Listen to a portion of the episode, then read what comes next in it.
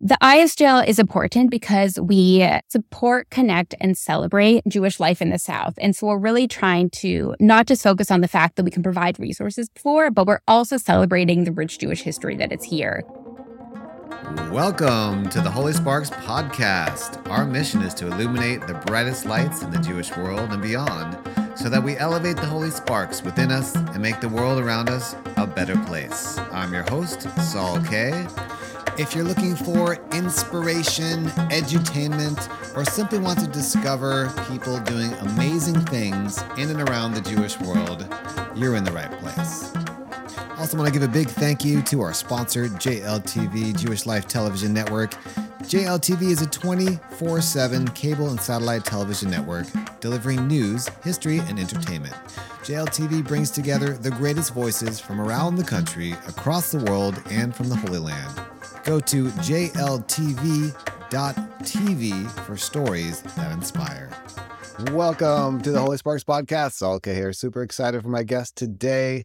And without further ado, let's go ahead and introduce the woman properly. Shira Muroff is the director of programs at the Goldring Waldenberg Institute of Southern Jewish Life. She's a California native and a graduate of the University of California, Davis with a degree in human development. A Jacksonian since twenty sixteen, Shira first joined the I S J L as an education fellow from twenty sixteen to twenty eighteen. After the fellowship, she created Mississippi history materials for students and teachers across the state with the Mississippi Department of Archives and History. Back at the I S J L since twenty twenty-two, Shira has enjoyed connecting with communities across the South, to Jewish speakers, musicians, and comedians. Ladies and gentlemen, welcome, Shira. Welcome to the podcast. How are you doing? I'm great. I'm so excited to be here. How are you? Good. Happy to have you. I think it's been about eleven years since I first connected to the I S J L, but we'll get there in just a minute. But just for a minute, talk a little bit about your background growing up. I think you grew up in California. Talk a little bit about your Jewish background.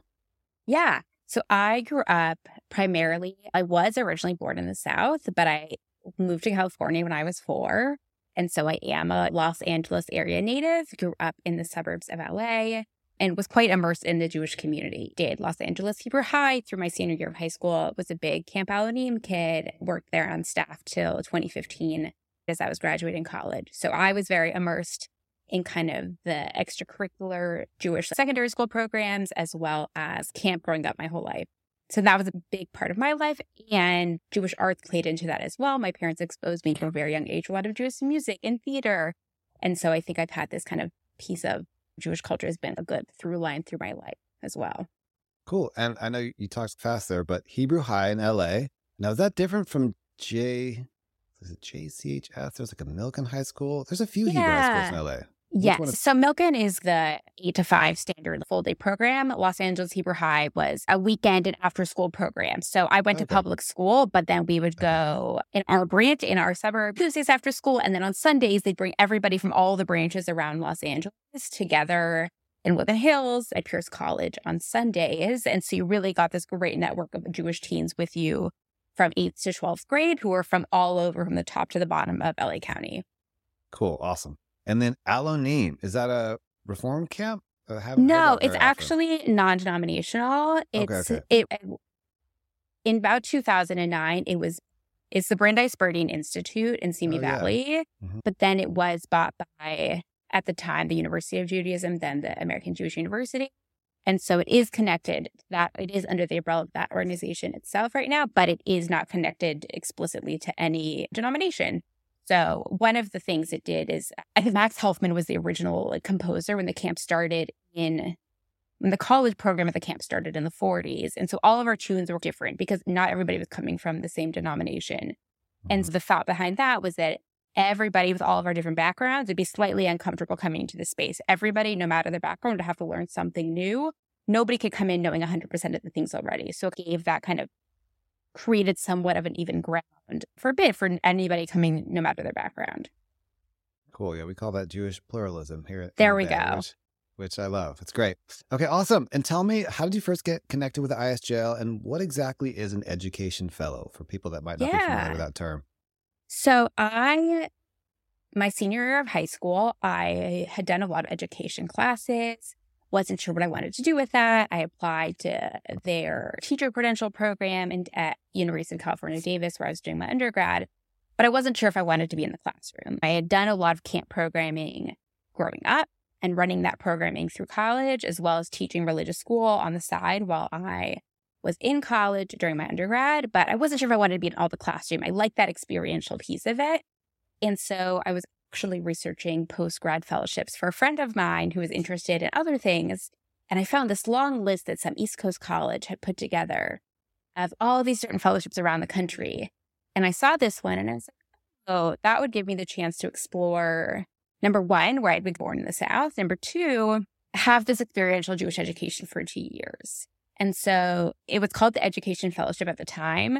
Right now, um, instead of education fellows, they're called program associates. And so it's a, a little bit of a different title. Um, however, the education fellowship basically was a two-year program where you came to Jackson. Everybody lived in Jackson, center of our southern region. The I S J L southern region goes from all the way west to El Paso, all the way east to the top of Virginia. But we came, we would live in Jackson, and we had two years to learn all sorts of skills about being both a Jewish professional, but just a professional in general. So we got trainings on a lot of things. We learned how to service lead. We learned how to write curriculum. We learned all these different things in-house. We put on a conference together.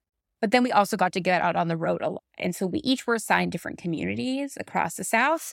The I S J L's education department works with over seventy different communities across the region. And so we would each be assigned folks, and we would get on the road different times of the year and go visit our communities. So it was really a chance to learn what communities, uh, I know we'll talk about the I S J L more later, but at the time, my job was really to get to know my seven to eight communities every year and really serve their specific needs and learning how to individualize our program for those communities. And so that fellowship was really teaching us how to be those educators, but also just give us great skills that we could bring out into different jobs, whether we decided to go into the Jewish world or not afterwards. Great. I love it. So talk about this word. The last five guests I've had on my podcast have all had some background or degree in Jewish experiential education. And my question is, isn't all education experiential? What is act- what differentiates experiential education versus traditional education? Yeah, I think for me, it really was the thought that experiential education, you weren't getting grades. You people weren't working off a specific, there was no test at the end of the year that your teachers felt like they had to prepare you for enough that their their jobs or funding or something could really be a determinant. So you really were able to get out of the classroom, whether it's like camp, getting people outside, running around, getting that information, but not just sitting in a chair and a desk, but also being outside, not feeling like you're tied to larger organizational structures in a way. I think in a lot of settings, they are also held by standards in different ways, but I think there was more of a freedom for people to engage with the information, really try to, I don't want to say experiment because that's cliche and using the, that word again, but play around with different things and work with different kids and modalities of learning and really use use the arts, use the sciences, use all these different ways and different combinations and not maybe feel like everything's siloed into different subjects and really get people on the ground running and feeling like they have their own ownership over material possibly. I got it. Cool. So more out yeah. of the box, out of the classroom, out of the syllabi of grades and performative, necessarily more experiential. Sure. Hence the word. Okay, I got it. Great. Now, give us a brief history of the I S J L. When did it start? Who started it and why? The Institute of Southern Jewish Life had an earlier iteration as the Museum of the Southern Jewish Experience that initially started in about nineteen eighty-four on the grounds of Henry S. Jacobs Camp in Utica, Mississippi. This was a space as people were bringing their kids to camp, people were coming and talking to camp staff, namely Macy Hart, and saying, talking to many people and saying, we might be coming from a congregation that's closing. What do we do with all of our things? You know, we're in this small town and we have like Judaica that we don't want to just go out into the ether. And so they started the museum on the grounds of this camp that was a central part for people in Mississippi and the surrounding states who were bringing their, their kids to this camp anyways. It is the U R J camp as well, I should say. And so that went through some different iterations. And then in two thousand, the full Institute of the Southern Jewish Life was started in Jackson, Mississippi. Jackson is where Macy Hart had grown up, had his, or had established himself as an adult. He grew up in the Delta, but it came to Jackson, which is about forty minutes north of Utica, which is the, and Jackson's the capital of Mississippi. And basically, we're this central spot to serve communities across the South. As I said before, we serve this thirteen-state region, and we really started as an organization to work with these small and mid-sized communities and say, what do you need? What services can we provide for you that you can, we can both help you sustain your programming and serve the both children and adults in your community? Or if you're a smaller congregation that is necessitating a closure at some point, how can we help you and provide resources for that? It's also to give people in these communities, and now we work with communities any size, over one hundred communities in our region, from having two kids in the religious school to having five hundred. We'll work with people of any size, even though our origins are always, we're always tied to those small and mid-sized communities and making sure they have. But really, we work with people in a variety of approaches. And I'll give you the three big sections, and then you can ask any specifics, but we work with people both spiritually, providing clergy resources for folks who don't have their own full or part-time clergy. We have our whole education department, as I talked about before, that now has program associates as well as a full curriculum that people can use anywhere across the South, as well as our amazing education conference that brings folks together to really network with each other. I can talk more about that later. And then we have our culture department, and that's where I work in now. And that's where three of us really work to deliver, like, all, we like to say, arts, culture, and public history for and from the Jewish South, on the ground, online, and in your community. Mm-hmm. And so that's the big three scope of the spiritual, the education, and the culture that right now we work to support our communities across the South.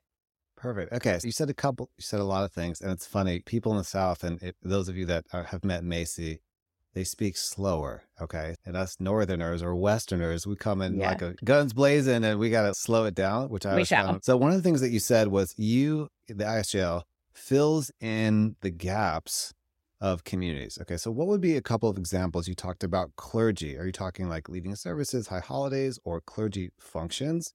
Sure. So in terms of clergy, it's really if a community in the South that doesn't have a rabbi, there's different things we can provide both day to day and then in person. So we just hired a new rabbi that we're very excited about, Rabbi Salem Pierce, and she is great. She was actually our rabbinical intern in twenty seventeen when she was in rabbinical school.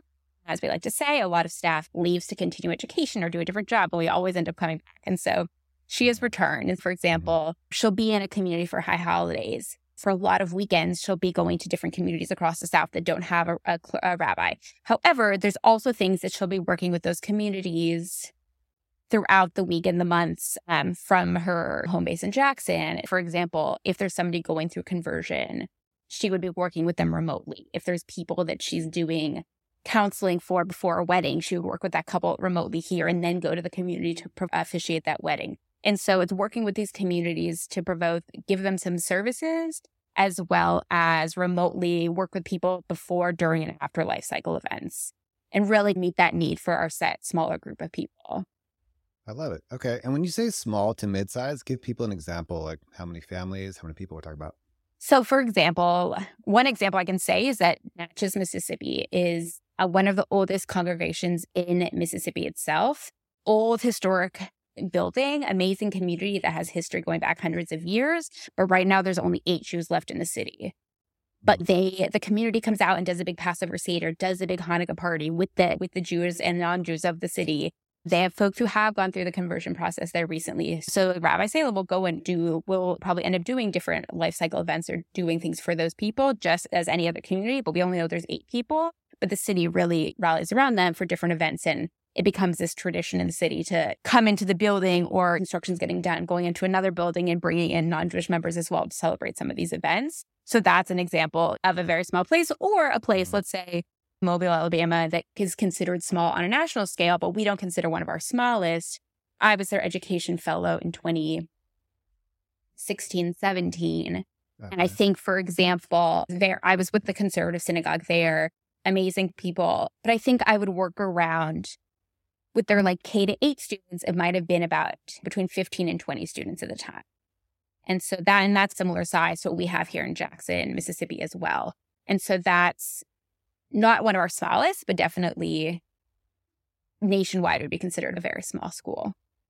Great. So if there's a community, and I'm sure you have a lot of them on your radar, but if there's someone that needed some services, how, what's the best way for them to reach out to you, and what's that process like? And do you, are you like adding them to a sort of a roster of communities, sure. or is it a little more informal? So it depends on the program. I would say if somebody needs general information, you can first check out our website at I S J L dot org. And then if something really speaks to you, sometimes there will be a, a specific program that has a specific contact information on there you can reach out to. But if you just want to say, hey, my community didn't know about your services and we'd love to talk to somebody, you can email info or information at I S J L dot org. And that central email will direct you to whoever your question is applicable to. When you're talking about rosters, I was yep. just going to say, for example, if you want to become an education partner and have those curriculum and stuff, that is becomes under a contract and has a fee associated with. However, when we talk about like the cultural programs that I'll talk about more that I run, those are just like on a, a per event basis. So that's no overarching contract. It's just a per event fee. And it's something you can easily dip in and out as works for your community. Cool. All right. Let's talk about cultural offerings. What do you got? Yes. So as we said, we do things both on the ground that we're running. We do things in your community, and then we have a lot of online offerings still. So some fun highlights is, number one, I'll say that I run a roster that Saul is on of musicians and speakers and comedians that we can bring into your community, that I help make it as easy for you as possible to bring in, help you for an event that they can run a weekend, all sorts of things. But some new folks that we have on there is, number one, we have an amazing husband and wife duo that work together under the name Paper Midrash. And so this is Isaac and Rabbi Shana Brinjagard Bialik, and they come into your community and really help you create amazing art that they connect with Torah stories and Jewish scholarship with comic books and pop culture. They, the reason I want to talk about them is we just had our education, our I S J L conference here about a week and a half ago in Jackson, and they came in as one of our keynote speakers.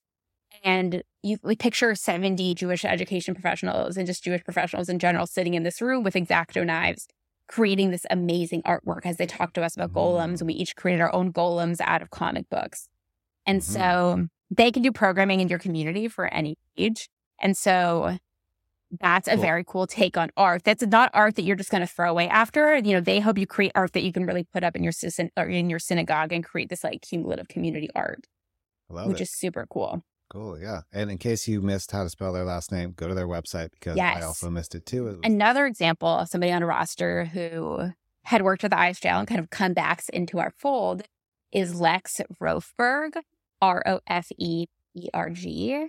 Lex is an ordained rabbi. He actually started at the I S J L as a education fellow as well from, I believe, twenty thirteen to fifteen. And he is now the senior Jewish educator for Judaism Unbound, which serves online a bunch of amazing classes. They have a podcast. And so he's on our roster to be able to come in either in person or virtually to talk about digital Judaism and sports, Jewish pop culture. And he also can talk a lot about interfaith families. And so that's another cool new addition to our roster that's also somebody coming back into the, the I S J L fold. Cool. And just pause on him for a second. I yeah. know he's a rabbi, but he would fall under more the category of like lecturers slash educators. Yeah. Yeah. Okay. So that for speaker category is really people either with ordinations or not, but who are coming in as speakers. We have that whole scholarship section. Cool. Awesome. Yeah, so those are folks that can both come tailored specifically to your community, both digitally cool. or in person, but an example of region-wide virtual programs that we are still offering is our next one is August twentieth, which is a Sunday morning. We are offering it at ten a.m. Central, which I know is early for West Coast. However, it is a, you can do from your house, a virtual cooking class with mm. New York Times bestselling cookbook author Julia Turshen. And so she's going to talk about the intersection of Jewish identity with her, you know, her food, T U R S H E N, Julia cool. Turshen. She's going to be talking about how Judaism relates to her cooking. And then everybody together is going to be able to cook a, virtually from your house an applesauce cake with cream cheese frosting. This is about three nice. weeks before Rosh Hashanah. So this is a practice mm-hmm. round for then something you can bring to your Rosh Hashanah table.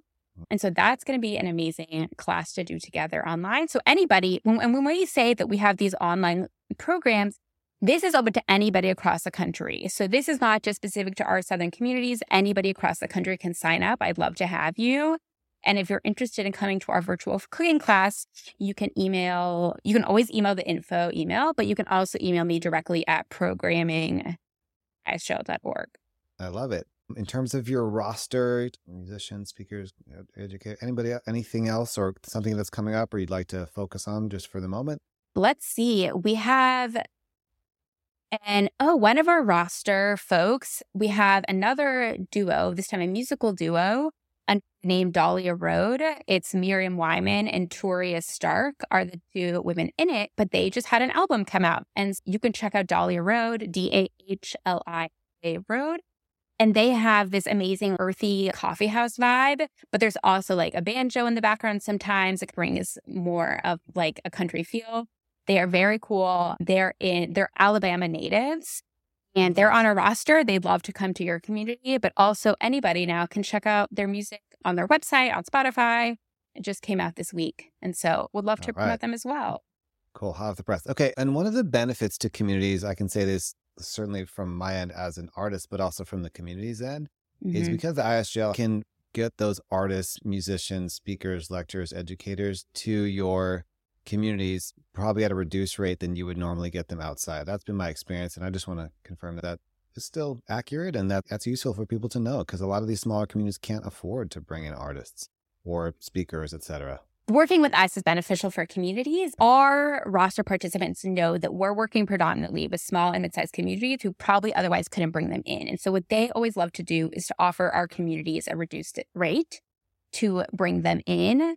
Cool. And we appreciate that so much. And the other thing is that we know that a lot of our communities don't necessarily have full-time programming staff that can be sitting doing the administrative work of bringing in outside folks all the time. So that because that is my job. That is my job is to make for every community as, as easy as possible. So I will book the person's flight, their hotel, their rental car, do all that administrative work.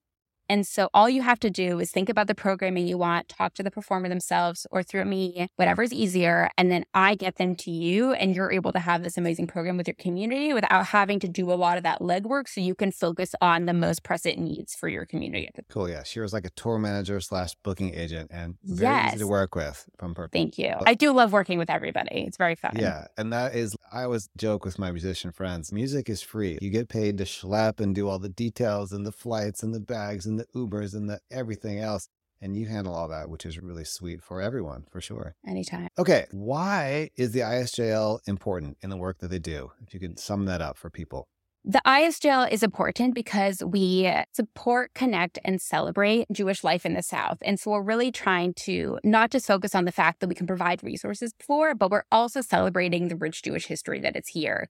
We've had Jews in the South since the beginning of America and before, and there's so many amazing communities here that often get overshadowed by larger narratives in the Jewish media, et cetera, in different stories about Judaism across America. And we have so many folks here doing amazing work, and I think sometimes folks don't realize it. We love to celebrate that. With our roster, we're bringing in folks like you, Saul, and other folks from the coast here, but also a large portion of our roster right now are Southern Jewish artists. And so we're also able to support those folks in their work and bring them across.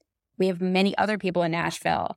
And so we have people that we're celebrating their work across the South and getting them exposure, but also supporting our communities and celebrating them and really trying to let people know everything going on here. And one way that people can learn more about this rich Jewish history, I have an online encyclopedia called the Encyclopedia of Southern Jewish Communities. And this has individual encyclopedia entries for every Southern state and city where a Jewish community has been. For example, Doctor Josh Parshall, who was our director of history, and our amazing history interns, public history interns this summer, are working to update the Arkansas entries. Mississippi was updated last year. Florida was added a few years ago. And so if you have any you know, family or friend history, and let's say Mobile, Alabama, or Columbus, Georgia, anywhere, you can go and go sort by city and by state and really learn the rich history of folks who have been there. Amazing. And what if someone had a, a family story or a Jewish historical narrative they wanted to contribute to that? How would they do that? Yeah, you can definitely email us. That's another thing that we're happy to take. For example, right now we're always advertising. If you have a connection to Jewish Arkansas, if there's something on there, you realize a story is not being told, that we would love to put that in. If it's another story, you know, Do- Jo- Doctor Josh Parshall can definitely pull that in um, for later edits, or if it's a small thing to do. But right now we're especially collecting those Arkansas stories. Um, But definitely reach out. That's something we love to hear, because we want to make sure those stories are collected. And when I say the people there, you know, obviously we're also trying to express it's not just in the past tense, that there's thriving communities in all these places, no matter the size. And so we're trying to, you know, make sure folks know that we're here and we're, you know, celebrating the communities that we have and the amazing things going on. Cool. Awesome. I love that. And that's something that I, I just learned about, that Encyclopedia of Southern Jewish Life and Experience. It's amazing. I definitely want to check that out for sure. And actually, I had some family that lived in Jackson, Mississippi, and they had all kinds of great stories. And a lot of friends mm-hmm. of mine have moved to North Carolina, South Carolina, and you know, there's there's a lot of migration happening in the country right now. Here's a kind of a difficult topic, but interesting to explore from a Southern perspective: anti-Semitism. People, some would argue, it's at an all-time high right now. There's a lot of stuff going around. How would you do? You find that in the South as well? Is that sort of comparable with the rest of the world? Different, changed? Any thoughts around that and your experience with that, and how the I S J L perhaps is educating people as a way of not combating that, but as a way of really educating, you know, sure. as a way of connecting. I think and, our focus is usually that. on assisting our communities, not so much that outreach work to other folks to directly combat it. However, I'm sure a lot of the work that we do indirectly does that. I will say, I know we can definitely be a reference for and a resource for some communities. If they say a student of ours, let's say they have only a few Jewish students, and a student of theirs is maybe going through a difficult time being the only Jewish student in their, let's say, middle school, and they want to talk to somebody else who is currently experiencing that and figuring out how to navigate that with a student. We, if they reach out to us, let's say they're an educator we work with, we could connect them with somebody, let's say in a neighboring state even, but who was also going through that with a student in a similarly sized city, and say, great, here's another educator who can really talk to you and walk you through how they've worked through this problem. And so I think me personally, living in Mississippi, I've had a great experience here. I think the folks here who are, a lot of them are very involved in Jewish life, I or not in Jewish life, sorry, but their own religious lives. I felt that sometimes they understand Judaism and things more because they're well versed in different religious practices. I know I'm obviously very lucky in that retrospect, and everybody goes through things diff- differently. And I know sometimes it is hard for students, maybe more here than other cities, when they're sometimes the only Jewish student in their grade or in their school entirely. And so I think we definitely try to be resources for that. And that I think a lot of the clergy in our region definitely work with their students on being a resource for that. And I think making sure that they know that there are folks that they could go to if they have those problems. But I think by us helping communities do, I think we're the resource that allows folks to focus on things in communities, tries to take some administrative things off their task so they can be the experts in their city and their state. And we can provide a lot of the back end to help them so that they're able to focus on the mo- most... present issues, and we can really help them do a lot of kind of the day-to-day overarching planning and allow them to kind of focus on the direct needs of their community because they know the need best because they're on the ground with them. Got it. Great. Amazing. Okay. Anything else you want to tell people about the I S J L? And I have a couple more questions for yeah, you. Yeah. Two other amazing things that I think we want people to know that are available to folks across the country. Um, I'll start with the most accessible one is that we have a new podcast. Our podcast is run by Nora Katz, who is the director of heritage and interpretation, who's under the culture umbrella with me. Um, the podcast is called Southern and Jewish, with an ampersand in the middle. Um, basically, Southern. That's an and sign, ladies and gentlemen. That's Thank an you. And sign. Great. Okay. Carry on. Um, but basically, Southern and Jewish introduces folks to the South's vibrant cultural heritage and like the themes of Southern Jewish history, folks working to advance social justice here, but also kind of just looking at the region's natural beauty and music and food. And so this um, spawned off of a project that was started a few virtual vacation that was an online video series.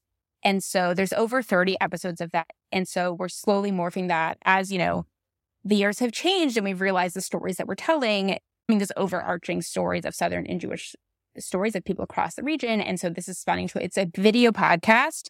There is currently one episode up on feeds right now, but we're going to be slowly being able to migrate all of our thirty videos that are there, plus new ones coming, over to all your feeds. So you can access all thirty of them on YouTube right now under the I S J L's YouTube channel. And then slowly but surely, they will be available on Apple and Spotify as well. And then one more thing that we're also running in our culture department that anybody can sign up for if you're twenty-one and older is that next February, we'd love to invite you to come visit Southern Jewish Mississippi and explore that. We're going to be running two different tour programs on the ground here. That's the easiest tours for you to sign up for. Unlike some of our previous tours where a congregation would sign up a group as a whole, this is individuals signing up on themselves by themselves. And so if you are any individual adult around the country and you'd like to come explore Mississippi's Southern Jewish heritage, as well as civil rights history, you can come sign up. Um, we have two tours, one that's a long weekend, one that's a full week. And so we have two different options depending on what works on your schedule. Yes. So the first one is called Jews, Blues, and Food. And that one is from January thirty-first to February fifth. I feel like you'd enjoy that, those topics. So that is the one that's kind of the long weekend, and that will take you from Jackson to the Mississippi Delta and then up to Memphis. Um, yeah, and then our next one that's a bit more relaxed, a bit long, and kind of has some more luxurious accommodations. This one is going to be called Jewish Life in the Most Southern Place on Earth, Jackson, Natchez, Vicksburg, and the Mississippi Delta. And that one will be February eighteenth to the twenty-fifth, twenty twenty-four. Mm-hmm. But yes, two options there for people to come really explore Mississippi and the Southern Southern Jewish history and heritage. Love it. How many, um, how big can those be? There's... Yeah. So we have a, we're going to have a max cap of forty people for each of those, each of those trips. And so we, you know, if you have a friend you want to come with, you know, we'd love for, you know, a few friends to sign up together, but also it's a chance for, if it's just you, for you to come and meet people from around the country. Um, but you're definitely welcome to sign up with a group of friends as well. We'd love to have you. Cool. twenty-one and up. All right. Awesome. Great. Okay. So the question that I always ask every person that I have on the Jewish uh, Holy Sparks podcast is, what does the Jewish world need now most and why? I think right now, something that is very helpful for the Jewish community to have is easy ways of networking. I think sometimes we feel very siloed in whatever our community's issues are or whatever we're going through. And I mm. think having a network, whether it's folks, you know, across the country, whether it's folks that you know within your region, whether you're a Jewish professional or not, or just somebody living their lives as a Jewish member of the community, I think it's nice to know that folks somewhere else are going through both the positive and maybe challenging things that you're going through. I hope, I think it helps you feel less alone. And then I think it also, you can share in the good things. You can share, get to learn what cultural aspects that they've, you know, gotten into, going to have those moments of celebration as well. But I think finding that community is important. I love it. Yeah, I was going to wrap it up under the umbrella of community. Absolutely. Did you have any questions for me as having been an artist yeah. here? This is, we're going to flip the script for the first time on Let's the Holy Sparks podcast. Okay, I'm now the guest. Hi, Saul. Um, so we know that you are one of our very returning, well-established members of our roster. And I know I've gone to work with you a couple times this year, visiting a couple of places down here. I know you were in Memphis. I know you were in Shreveport. But I'd love to hear from you. I know what the community have said, have said right after the events, and you as well. But I'd love to hear what's kind of your lasting, what are the things that stick with you after kind of going out on the road as part of the I S J L performers roster? It's a great question. And, you know, I've been touring, my gosh, for twenty years. I've played in Israel, China, New Zealand, South Africa, all over this country, starting with secular music and jazz and blues. In the South, you know, uh, what they say about Southern hospitality is so true in the best way. I mean, like, just for example, I was in Shreveport. There was like a committee to make sure I had all my meal. It wasn't you. It was like on the ground. Okay, we're going to make sure I have this meal, this meal. We're going to take him here. Does he need anything? It was like a whole hospitality committee, which is amazing, right? And really, if you're talking about Jewish values of Hachnasat Orchim, you know, welcoming the guests and Gimel Chasadim, acts of loving kindness, like they got it down in the South. That's been every community, certainly that I've been to in the South. Now, I'm not saying people in the North are unfriendly, but I'm just saying there's just a little extra something there. And uh, I really love that. And that's really been a remarkable difference for sure. And I also love, you know, I've played a lot of really big communities and big gigs and the high holidays. I've played for like two thousand people and et cetera. But when you're playing in a small community, and this is true in large communities, so don't don't get me wrong here, but every person counts and you really feel it. Like if you're in a room, like that's why I love doing small house concerts too. There's like ten people there. It's like every person, like every voice matters, right? Which is absolutely true in a larger community, but it's easier to kind of become part of the the fabric of the building when you're there, right? You can kind of get lost or get overlooked. And so when you're in these smaller communities, like you really feel like you are making the kahal, because you are actually. So I love that. And they just, you know, I can always tell when there's guitar players in the audience because there's a different level of listening. And like, you know, I've played in Nashville and Memphis and Texas, and you could tell, and they're sizing you up for the first, you know, little bit. And once they realize that you can play, there's like this real love of music. And specifically as a guitar player, there's just this love of guitar and love of the, the genre, and specifically of blues too. There's just such a rich history, you know, they just love it. So it's like, for them, it's, it's, to me, the greatest validation of an artist is people say, ask me if I'm from the South. Hey, are you from the South? And like, I mean, I am from South Africa, so technically I am from the South, but the different South. So anyway, when I'm playing, like, wow, you really play like you're from here. I'm like, thank you, because I want to honor the legacy of the music that I was not born into, but I, I took on as my own. So really the appreciation of the music. And last, but certainly not least, the food. Can we talk about the food in the South? I mean, yes. Blues and barbecue, you know, it's a it's, it's a marriage. So I, I love that uh, there's a great emphasis on all of those things, and it's very warm. Amazing.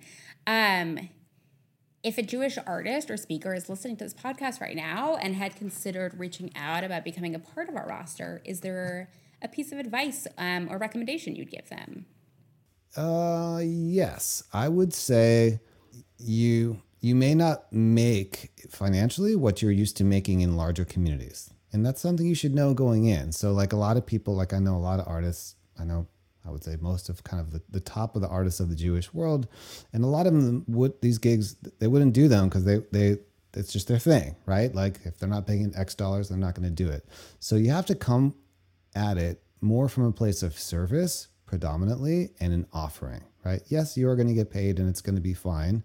Um, but it's not like, don't just do it for the money. That's what I'm going to say, which I don't think most people in the Jewish world sure. operate out of that, but there is some of that. So it's like, you want to think of it more as contribution and mm-hmm. legacy and supporting communities. And it also feels much better when you frame it up like that. Sure. And I think something I'll add to that that can hopefully both help somebody thinking about this, whether they're in a community or an artist, is that, you know, when time and, you know, logistics allow, is that sometimes we try to put together mini tours for folks. And so if you're already flying somewhere and there's a couple places you can drive to, that both helps you get a couple gigs under your belt, as well as have communities allow them to split, split the travel costs. So that ends up being beneficial for both parties. So just wanted to throw that in there, something we do try to do. Um, So I guess my last and maybe easiest or hardest question could be, is there a place in the South, thinking about the whole region, that you haven't been to yet that one day you'd like to visit, whether on our roster or not? Natchez, community of eight. I will be nine. We'll find the tenth person. We'll make a minion. Definitely want to Great. Go there. We'll come down from Jackson. Yeah, start there for sure. And just anywhere. I mean, really like the whole blues trail, like if you're familiar with that, I know some people listening might not be, but there's like a whole, you know, blues trail of all these clubs and kind of speakeasies and juke joints. And now they're maybe they're called restaurants or bars, nightclubs that all the great blues artists played. They also called it the Chitlin Circuit. And the reason why they called it that was because they knew they could go play at such and such bar and so-and-so would, would feed them at the end of the night. So in, in the Jewish world, we call it the Cholent Circuit. So you know you're going to get fed, right? The two questions you're going to get asked in every Jewish community as soon as you walk in is, are you married and are you hungry? And of course, my answer was yes and yes. So um, that trail is definitely something I want to go back to for sure and add to that heritage. That's amazing. Yeah. And for anybody who wants to come on one of the tours we're offering, we will be exploring the blues history of the Delta. So that is right up our alley and something that we hold dear to our hearts because we know how much, you know, um, the blues history of, you know, Mississippi and the South in general has played an impact on the South as a whole. And then obviously that then impacts the Jewish communities here as well. Um, so I think that's a great answer and definitely an area you'd, you'd for sure enjoy being in. Absolutely. All right. Well, uh, let's flip the script back. You're- and I want to say thank you for your time. I know you're super busy with what you're doing down there. And I want to thank the I S J L for everything that they've done, not only for all the artists, but for the communities. I think it's really important work that they're doing. And I'm happy to have played a small part and happy to continue to contribute wherever I can. So thank you. With that being said, I always want to end with a blessing. So, Shira, I'm going to bless you and the I S J L at the same time. Okay. So I want to bless you that with your work, Shira, that the logistics should go smoothly. It should be easy booking, easy scheduling, easy logistics, no flight cancellations, great weather, that your artist should be able to come and go um, with ease. And that really uh, the things that you focus on should be the top level things, right? We ought to stay out the weeds and we want to stay in the blessing, which is really enriching communities, both rabbinically, educationally, musically, and culturally. And that all the communities should be open to receive all the blessings of the artists and the educators and the rabbis and the people that come in, right? And there's also this saying that there are lights that must shine from outside of the Torah to illuminate the letters more brightly. So may that continue to happen in those communities as well. And with that, we will say, can you hear its own? Amen. Thank you so much for tuning into this week's episode of the Holy Sparks Podcast. I'm your host, Saul Kay. Please subscribe to the channel. It helps us more than you know. Drop a review. Share this with friends and family, people you think would enjoy the content, and we'll see you on the next episode.